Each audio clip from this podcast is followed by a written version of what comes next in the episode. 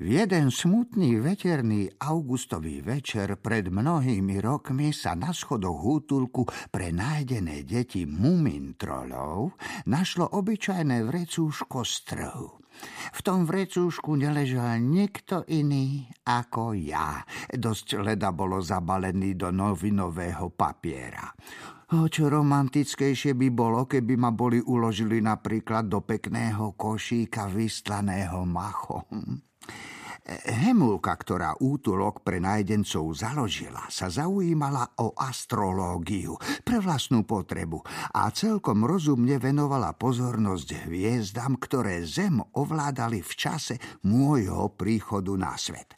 Poukazovali na narodenie veľmi neobyčajného a nadaného mumintrola a Hemulka sa preto obávala, že so mnou bude mať starosti.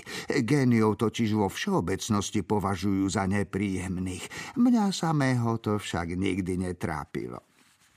Postavenie hviezd je čosi pozoruhodné. Keby som sa bol narodil o pár hodín skôr, stal by sa zo mňa vášnivý hráč pokeru a všetci, čo sa narodili 20 minút po mne, považovali za svoju povinnosť vstúpiť do dobrovoľného hudobného telesa Hemulov.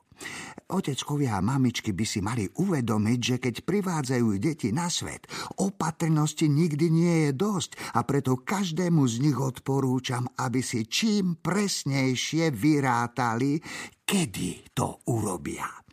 Skrátka, je, keď ma Hemulka vybrala z vrecúška, trikrát som veľmi rozhodne kýchol. To mohlo byť znamenie. Hemulka mi dala na chvost pečať a na tú vyrazila magické číslo 13, pretože už mala 12 nájdencov.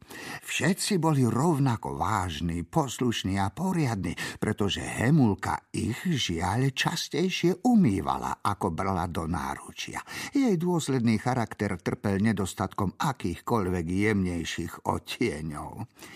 Milí čitatelia, skúste si predstaviť muminovský dom, v ktorom sú všetky izby v pravidelných radoch, štvorhranné a všetky sú vymaľované jedinou žltkavou farbou svetlého piva. Hm?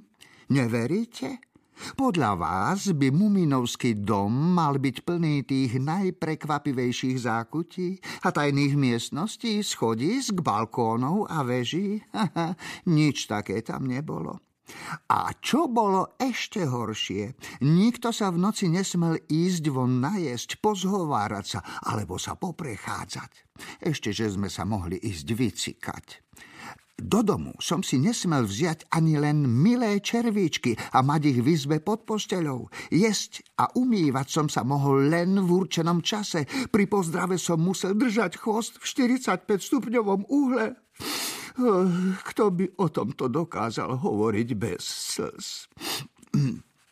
Často som zastal pred malým zrkadlom v predsieni, úprene som sa zahľadel do svojich smutných modrých očí a snažil som sa preniknúť do tajomstiev vlastného života. S ňufákom v lapkách som vzdychal. Som taký sám, svet je taký drsný, mám to ja, ale osud.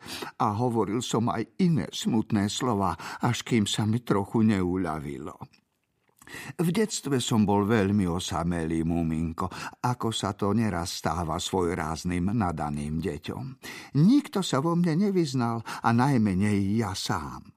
Rozdiel medzi sebou a ostatnými muminkovskými deťmi som samozrejme spozoroval. Spočíval najmä v ich polutovania hodnej neschopnosti čudovať sa a žasnúť.